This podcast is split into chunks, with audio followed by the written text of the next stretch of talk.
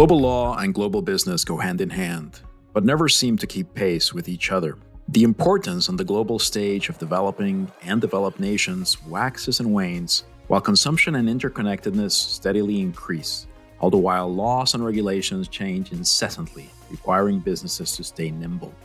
But how do we make sense of it all? Welcome to Global Law and Business, hosted by Harris Brickens International Business Attorneys. I'm Fred Rocafort.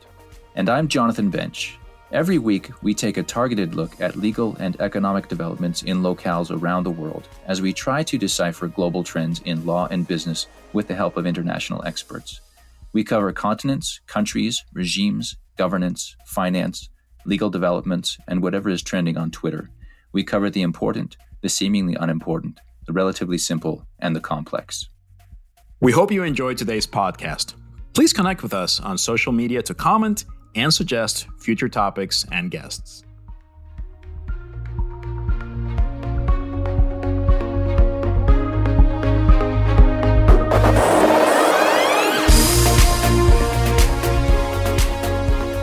Esco Kate is an American attorney licensed to practice in Washington, Oregon, and Vietnam. A native of Seattle, Esco utilizes his ability to communicate in both English and Vietnamese to assist companies and individuals with a variety of legal issues, ranging from foreign direct investment projects to cross border commercial transactions. ESCO is currently working for the Ho Chi Minh City office of Vietnam International Law Firm, or VILAF, which is a full service business law firm that has been operating in Vietnam for over 20 years. ESCO, welcome to Harris Bricken's Global Law and Business. Thank you, and thank you for having me. Esko, on this podcast, we consider any international experience to be interesting, but there must be something special about being in Vietnam, of all places, at this moment in time. Uh, both Fred and I spent time in China before things began to sour, so we're familiar with the kind of energy that Vietnam is transmitting at the moment. So, can you tell us what it's like to be in a place that's constantly coming up in conversations around the world? Uh, it's very, very exciting to be here right now. This is a place with a lot of energy. It's rapid growth, as you know. I think something that's really interesting here is that a lot of the changes that we're seeing are very positive, both economically and socially. So, economically, I think that that's the side that gets more press.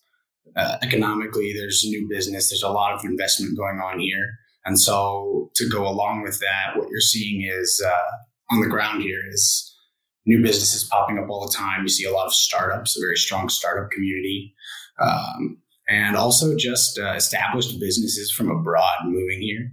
All of that is uh, kind of increasing the standard of living for the citizens here, which I think kind of helps push the second thing that we're seeing a lot of progress here with, which is social development. I came here the first time in 2014. And even since then, it's just a shocking amount of difference you can see uh, there's so much more education about health and especially uh, food safety. That's something that's really, uh, really, really developed. Another thing that I've seen here that's really exciting uh, to be part of is education and environmental awareness. We're starting to see a lot of businesses here doing, you know, small things, right? They're, they've stopped using plastic straws. They're starting to use paper straws. And that's that's really exciting. Another thing that's happening a lot here is uh, as far as social development is going is promotion of outdoor activities and athletics. So we're starting to see a lot more bicycle clubs, uh, running clubs, things like that, which is all of that put together makes it a really really exciting place to live and a really exciting place to work. I like to call that the fat curve, right? so you're you're you're pushing down. Vietnam is now now pushing down the fat curve instead of up the fat curve, right? Yeah, I think so. You know, it's kind of interesting because I think that uh, all these changes they've been implemented pretty smoothly. You like we talk about it developing rapidly, and I think sometimes that can have a kind of jarring effect on the population. But I think that in particular, Vietnamese people culturally they're very adaptable uh, and so as things change, they are pretty open to the new ideas and they're willing to adopt something new and try something new, which has been really, really helpful in getting the, like, in just adopting all of these changes smoothly without any hiccups or without having a lot of pushback. That's very interesting, Esco. Let me ask you, what is it like to work in Vietnam as a foreign attorney? Uh, perhaps you can tell us about some of the matters on which you're working to get a flavor uh, of what you're what you're doing these days. Sure. Uh, working as an attorney here is also uh, pretty interesting. It's made my life really uh, quite interesting since I started working here. I guess as an initial matter, you need to know the legal market here in Vietnam isn't that big yet. It's like in the US, it's a pretty sizable industry. And so that's coming from that to Vietnam, where it just is not, a, there, there's not that many attorneys, not that many foreign attorneys in particular operating here. Uh, that was kind of interesting. I think a lot of that is because Vietnam is not a very litigious society. So that's an entire segment of the legal industry in the US that just is not really uh, not really applicable here. You do see some litigation, of course, but nothing to the scale as what we'd find in the US. Um, the other thing that I found very interesting, particularly about working as an attorney here and the uh, legal industry here, is that the attorneys, the foreign attorneys that are working here, are from all over the world. So there's there's a few American attorneys I know that are working here, but I also know a lot of French attorneys um, and uh, some Canadian attorneys, some Australian attorneys, uh, and that's that's been pretty interesting because you know the community is I think very similar to what you'd see in the bar in Washington State or something like that, where there's events but when you go to these events, you're talking with people that have an incredibly different legal background and just uh, an incredibly different perspective on the way things are, which I found to be pretty interesting. Let's see, as far as like firm life goes here, that's another thing that I found is uh, quite different than in the US. At least for VILAF, it's far more collegial than any firm I've ever worked for before. It's it's really interesting. I, I don't know if this is uh, entirely about Vietnamese culture or if this is actually just the firm itself. It's hard to say. But there's a really big focus on team building and extracurricular activities for the attorneys outside of the firm. For example, um, our firm has a running club, although I guess it really should be called more of a triathlon club because uh, every week uh, we members of the of the club. It's not compulsory, but there's like 30 to 40 members and we have targets for distances for running or bicycling or swimming which i've just never seen that really at any firms in the us and it's really promoted like it's something that managing partners are members and they're they're, they're very active in this which i thought was really interesting. I think that it's just generally working here as a foreign attorney is pretty significantly different. Moving to your question about what kind of matters I'm working on, primarily what I'm doing here is working on foreign direct investment. Uh, as I mentioned earlier in the podcast, there's a lot, a lot of foreign investment coming into Vietnam at this time. And so that's a lot of what we're doing. It's pretty interesting. It's a, like very interesting work. Like I said about the attorneys here, the clients are also from all over the world. We're working with foreign entities from Scandinavia or from the UK or from uh, Korea. Uh, and uh, it's all kinds of industries that are coming in, either setting up shop here or we're structuring commercial loans or, or something like that, maybe acquisitions. And so that I've found to be extremely interesting. A lot less than there used to be prior to working as an attorney here, I heard that Vietnam was very closed pretty regularly when I was uh, before I actually was actually working here. But I've come to realize that a lot of the sectors are more open now than before. Now there will be restrictions, for example, in certain energy projects. That's going to have to be a public-private partnership, or there's going to be foreign direct, uh, like foreign ownership limits on certain in certain industries. Uh, an example is Vietnam is very protective of its fishing industry.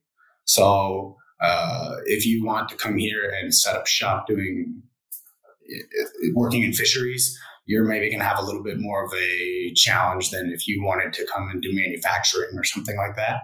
But I'd say by and large, uh, it's significantly more open than I originally thought. So I'm curious on the collegiality aspect. It sounds like a, a, great place to work. Would you say, and this kind of fits in with your explanation of of the Vietnam society being less litigious than the U.S. Would you say that uh, this is because Vietnamese tend to trust each other more? Uh, and do you think that's because uh, it's it's been uh, more insular than the U.S., or do you think it's uh, something else? I'm I'm just trying to figure out why it's different. I, I love what makes people tick, right? So um, I, under, I understand a lot about the Chinese because I've spent a lot of years among the Chinese, but the Vietnamese uh, haven't spent much time among them. So I'm very curious what your thoughts are there. That's an interesting question. To answer directly, I think that it has a lot to do with their concept of like the family unit being really strong. I actually I think this is similar with Chinese culture as well, although I haven't spent much time with uh, Chinese, so we're kind of on the opposite uh, opposite sides of the coin here. But I think that because the uh, concept of family is really strong, they kind of carry that into work. Plus, it's also just, especially for VILAF, it's a really big deal. We're working the same hours as when I was working in American firms. And so I think that is a big contributing factor. One more thing that I just thought of is that the attorneys that I'm working with here, I think are probably on average 10 to 15 years younger than a lot of the attorneys I was working with in firms in the US. That is in part because the society here in general is just younger. It has a, a much heavier younger population than I think uh, the US. Plus, as I said, the industry here is like the legal industry isn't that big. It's still kind of new. So we have a lot of young attorneys, which I think helps uh, with the aspects of just being able to participate in activities like that, having the time to spend on extracurriculars, etc. And so, what's a typical work day like for you in terms of time in the office, time out of the office, compared to what you were doing in the U.S.? Oh, um, so I normally would say I roll into the office probably around eight to eight thirty, somewhere in there, and I go home seven thirty to nine, somewhere in there. Compared to the U.S., it's it's pretty similar. I'd say pretty similar. I think that uh, generally in the US, we come in a little bit later and maybe even leave a little bit later. But uh, I'd, I'd, say very similar. Interesting. So let's turn now to uh, kind of a macro topic of the US Vietnam relationship. It's extremely critical now, uh, not just because of the common apprehensions about China, um, but it's fascinating for us who are uh, kind of taking this aspect, looking at not that much time has passed since the Vietnam War. Uh, do you see potential for strengthening of the U.S. Vietnam relationship? And uh, what do people generally think about uh, Americans or about foreigners in general? Yeah, that's a, that's a really interesting question and a pretty fascinating geopolitical equation. Uh, the U.S. China Vietnam relationship uh, both both just their bilateral relationships with either of those countries and also the way it works together when you're looking at all three parties involved. Um, so I guess I, I, need to check the most recent numbers to see exactly, but uh, I know U.S. and China are Vietnam's biggest trade partners by far. Uh, each one of them, I over the past three years, they've gone back and forth as far as I know about uh, who is number one and number two. I think this year it's actually U.S. is Vietnam's number one trade partner, or at least for 2020. But to go along with that, you also do have um, significant tensions and frictions, you know, over over uh, China's activities in the South China Sea, or as the Vietnamese call it, uh, Đông, or the East Sea. Uh, they don't call it the South China Sea. Uh, and but you know, and then also even with the U.S., uh, there's a pretty significant trade deficit that's come up in a lot of conversations recently. And then also in December, the US labeled Vietnam a currency manipulator. It's a very, very interesting relationship. And so then when you add the souring relationship between China and the US to that, kind of makes it really, uh, I think, very difficult to say what's going to happen as far as strengthening or like relationship strengthening or not strengthening uh, that's going to be really difficult to, I think, pretty difficult to predict. I all the time I see articles and I hear rumors about how trade ties are going to be derailed because of a deficit. But then on, at the same time, you're seeing the articles popping up that's like, oh, US Vietnam relationships have never been stronger and they're just going to keep increasing. And we're going to see, we're going to see more and more and more partnership ties. Uh, I think over the last year and two, especially over the last year, there's been a lot of businesses uh, that were previously manufacturing in China that decided to either diversify and set up an operation in Vietnam or just entirely move to Vietnam. So that's uh, another thing that's interesting because these are American businesses by and large that are doing this. As far as whether it will strengthen or not, I'm an American working here, so I, I would really love to see stronger ties. I think making that prediction is, I wouldn't say anyone's guess. There's going to be some people that have a better handle on exactly what's going to happen, but I think that it's very difficult to predict. Talking about Vietnamese and uh, US relationships or Vietnamese perspective on foreigners, I have to say that all the time I've been here, I've never once felt any animosity from any Vietnamese citizen related to my nationality, not once. Coming here the first time, I was almost anticipating it. I was ready for to maybe have to deal with something like that, but it just never happened. Uh, I found all, all Vietnamese people that I've met to be very friendly and I think quite curious about the world, which which I think has really helped them with uh, foreign relationships in general, and also just helped them a lot with, I guess, increasing increasing their industries that are tied to foreign countries. It's interesting. I was listening to an audiobook just the other night about China Vietnam relationships. And the author said China and Vietnam have been fighting each other a lot longer than uh, than World War II, right? We think uh, because because the U.S. Uh, was part of the invasion in Vietnam that that was a, a big deal, but you have to you take into account hundreds and thousands of years of history, yeah, to really get the context for uh, for that that cultural I don't know if I'd call it cultural animosity, but certainly the long, long history that I think, uh, I don't know, in the West, uh, don't, we don't tend to think in terms of, of centuries and millennia when we're talking about history, right? But in Asia, it's much more common to think in those terms. I agree. I agree. The history between China and Vietnam is very, very long. And I think that there's quite a lot of heritage that's also interwoven, especially uh, with Southern Chinese regions. There's quite a lot of, I think, just historical background that overlaps and is interwoven. And I think that that probably, I, as I, I'm not Vietnamese, I can't speak for how it alters the mindset, but I can't, I, I imagine that it has to have an effect. We cannot have a podcast about Vietnam without bringing up COVID. And in particular, what appears to be a pretty good management of the situation by the authorities in Vietnam. Uh, what is your perspective from the ground? Yeah, this is this is a really interesting question that has we here in Vietnam we've been kind of speculating on why it played out the way that it did. First things first, the response uh, by the government and also the private sector to COVID has been incredible from the very beginning. It was really quick. It was it was identified as a potential problem really really early, uh, and measures were put into place immediately. Uh, I think that what you hear about abroad mostly is the response from the government, which, as you said, was very regulated immediately. It was, hey, okay, we're going to lock down all karaoke clubs. We're going to lock down bars immediately. That that happened within weeks. I think uh, the first week of first week of March last year. And then after that, it was like pretty quickly, it was okay, uh, we're only going to allow restaurants to have takeout. And this was followed, right? This, this lockdown was really followed. Um, but that only lasted two weeks, I want to say, like maybe three weeks. And after that, everything opened back up. I think that a lot of the reason why that was possible was because the private sector also got into it. As soon as the government has these measures implemented, you see every place of business implementing requirements that you need to be wearing a mask, otherwise you're not coming in. Um, they have the, almost everywhere here has security guards at the door.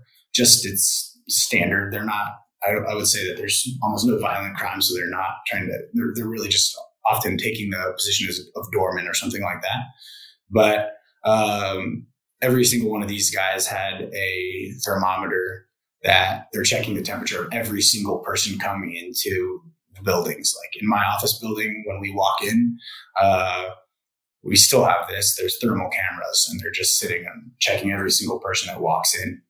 So that was something that I think was extremely helpful. It wasn't just the government; it was actually private businesses stepping up and saying, "Okay, hey, we're going to do our part to try and make sure that this doesn't go anywhere."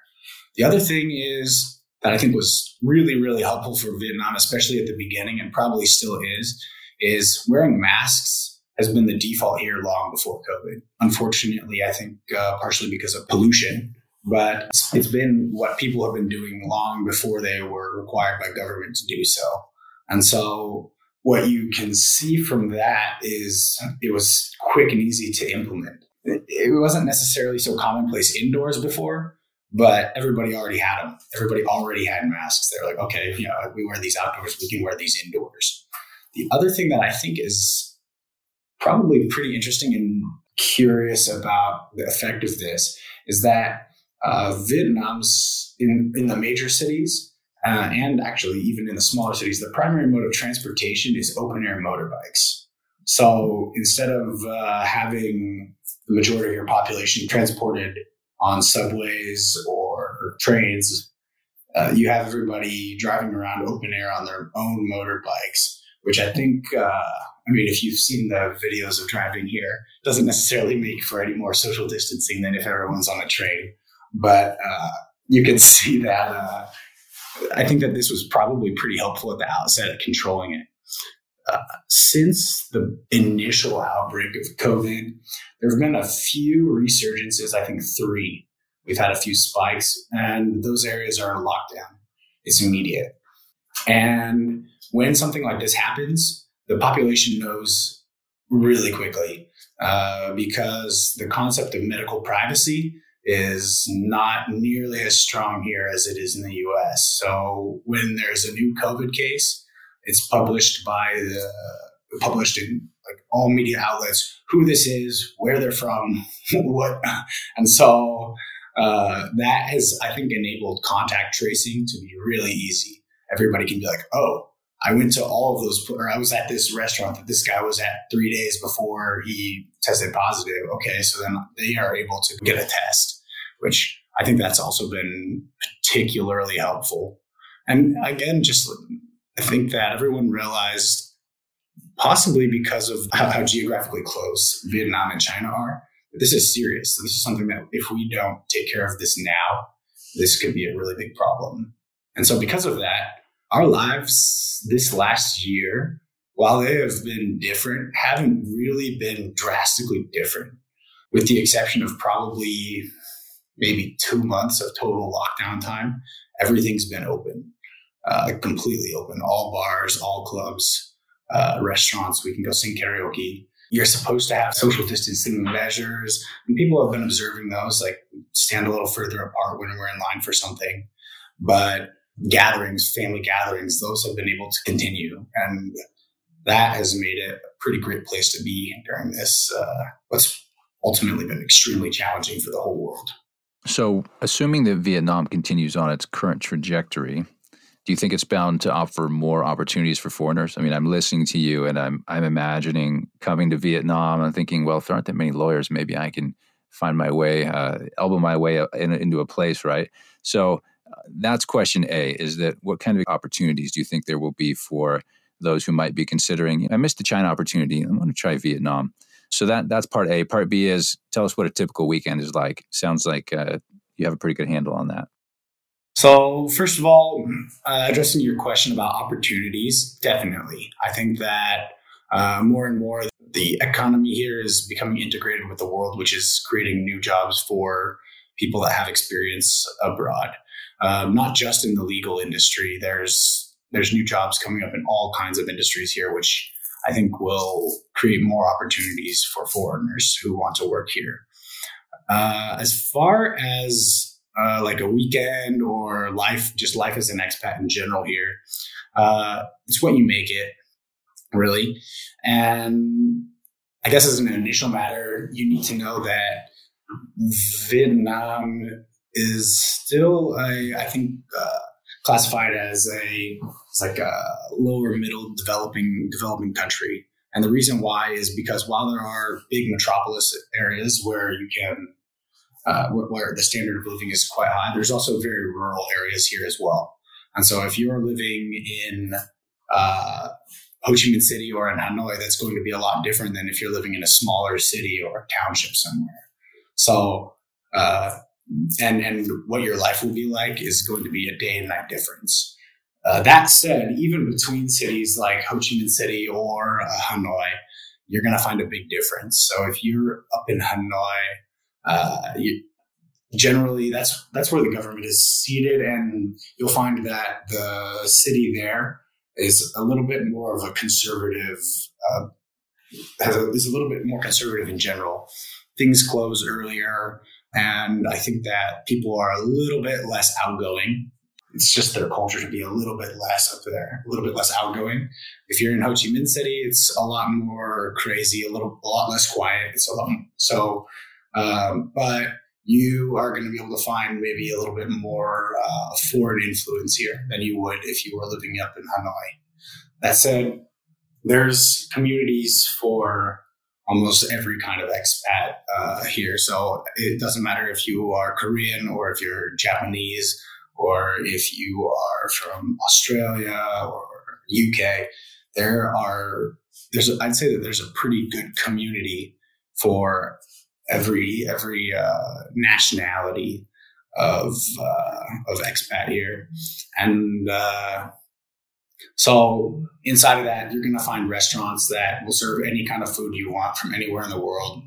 Uh, and as I mentioned earlier, there's been a lot more of a push recently for uh, extracurricular activities. So it's especially probably in the last two or three, probably last two years, you you'll really be able to participate in a lot more outdoor activities, bicycling. You can go mountain biking if you want. If you're into riding dirt bikes, okay, now there's trails for this.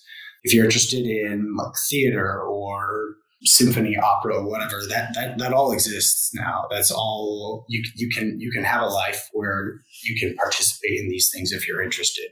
So as I said, like, I mean, obviously for some of these things, they're imported. So the opportunities and the selection isn't going to be as good as staying somewhere else in the world, but it's all here now.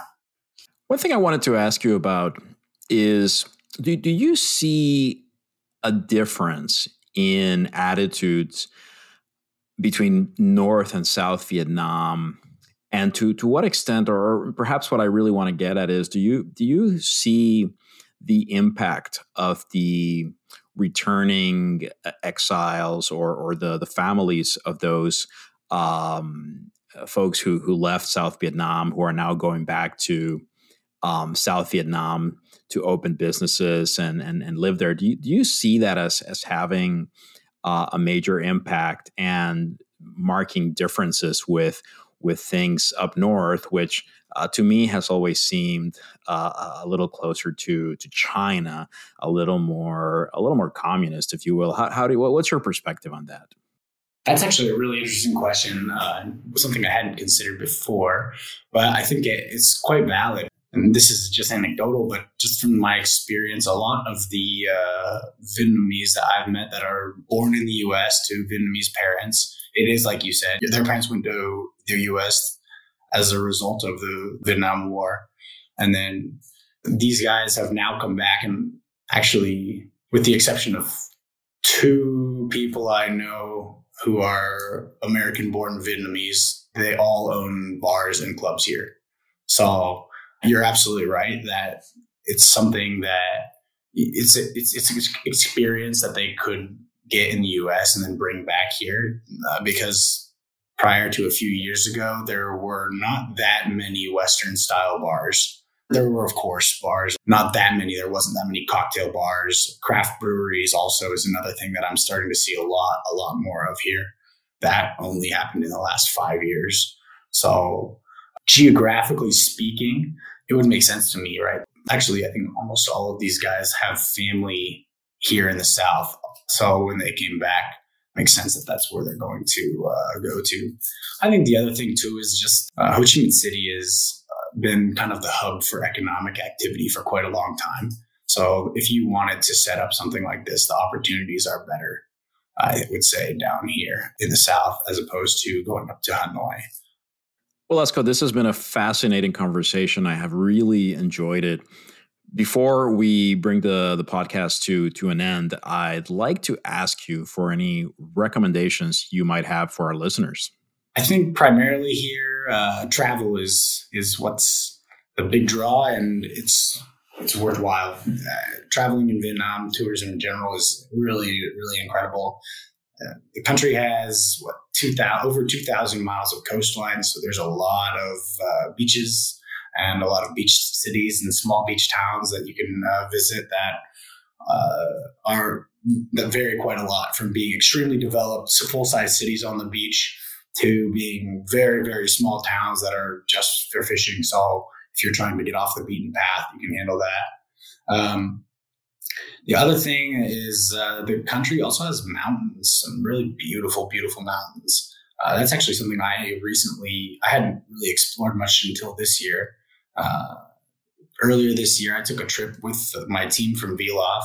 We went up to the mountains in the north, and then I was I was pretty blown away. It was uh, everywhere. Like you're looking around, and everything just looks like a postcard. It was it was pretty shocking. So I think that if you have the opportunity right now, I think uh, all travel there's there's a significant travel restriction. I don't think you can come into the country at this point uh, due to COVID restrictions. But once that lifts, I would recommend to everybody go ahead and just take a trip. It's it's totally worth it. You can spend some time moving around. I think the other thing uh, is food. Uh, so if you enjoy if you enjoy food, this is a great place for you. Quite a quite a variety of cuisine, uh, seafood, whatever you want to have, and uh, it's pretty renowned by a lot of food critics. Uh, Anthony Bourdain was a huge fan here, and I understand entirely why. Thank you for that, Jonathan. What about you? My recommendation this week is a Netflix series that uh, came out last fall. It's called The Queen's Gambit, and a friend of mine who I I often check in with and see what he's been watching because I, I, I trust him. I said, "What is this series about?" He said, "It's about chess." That was all he said. And and I wasn't smart enough to ask any follow up questions, right? But I played chess as a kid, and so I thought, all right, I'll I'll look into it.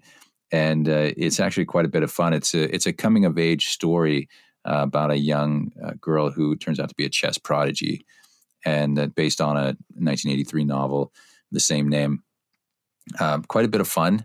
Uh, you know, if you're even if you're not a real chess aficionado, uh, it's a lot of fun to see the strategy.